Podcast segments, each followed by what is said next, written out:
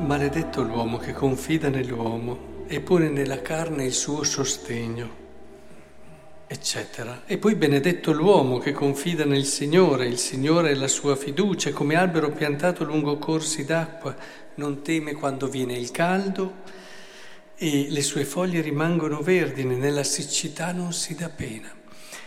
Questa esperienza è quella in fondo che da giovane avevo un po' vissuto, perché vedevo che quando c'erano persone che avevano costruito una bella vita, felice, eccetera, poi finché tutto andava bene erano tutti contenti.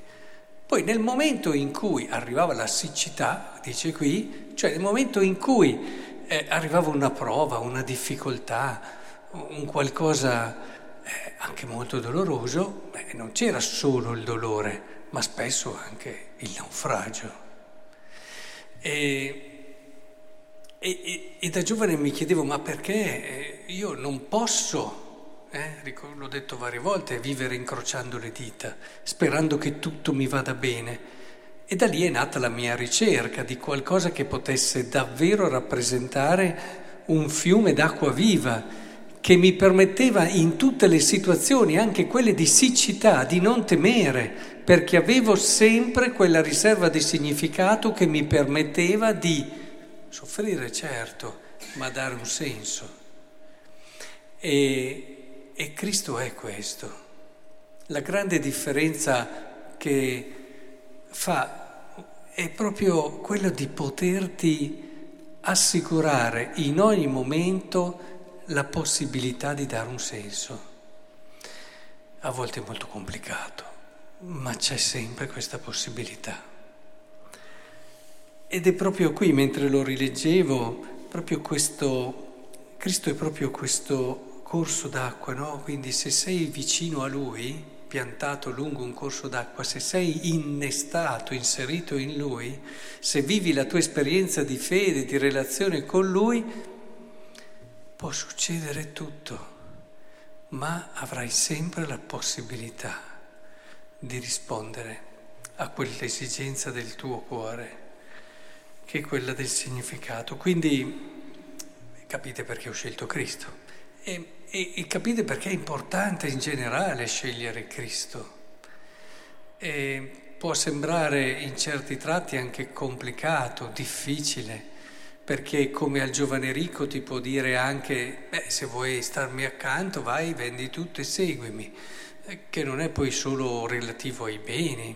Se vuoi essere davvero vicino a Cristo devi lasciare altre cose, è inevitabile, ma poi capisci e comprendi che quello che hai guadagnato è sempre infinitamente di più, infinitamente di più.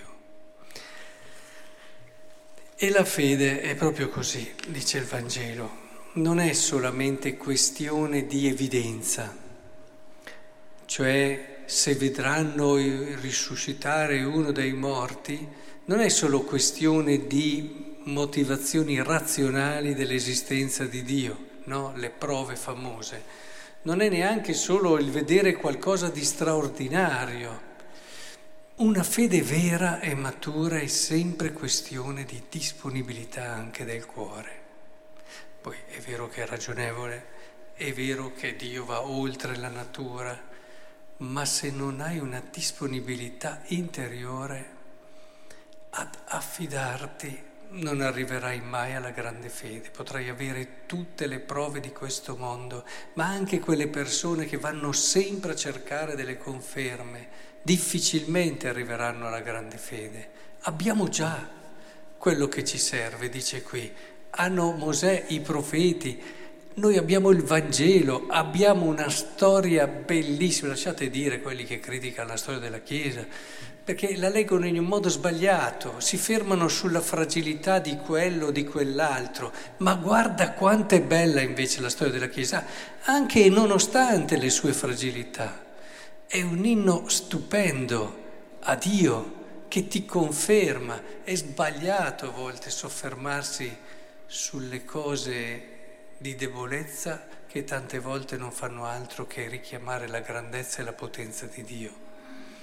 È chiaro che è in questo spirito che allora ognuno di noi vorrei che aprisse il suo cuore a Dio e a Cristo, dicesse a Lui, sì Signore, tolgo tutte le riserve, tolgo i freni che metto di solito, mi fido, avere quella bella disponibilità che allora, eh, che ci spiega come mai la persona magari non tanto colta, anziana, anche ha una fede a volte infinitamente più grande del teologo preparatissimo. Che il Signore faccia crescere questa disponibilità del cuore e allora la vita sarà proprio come questo albero piantato lungo corsi d'acqua.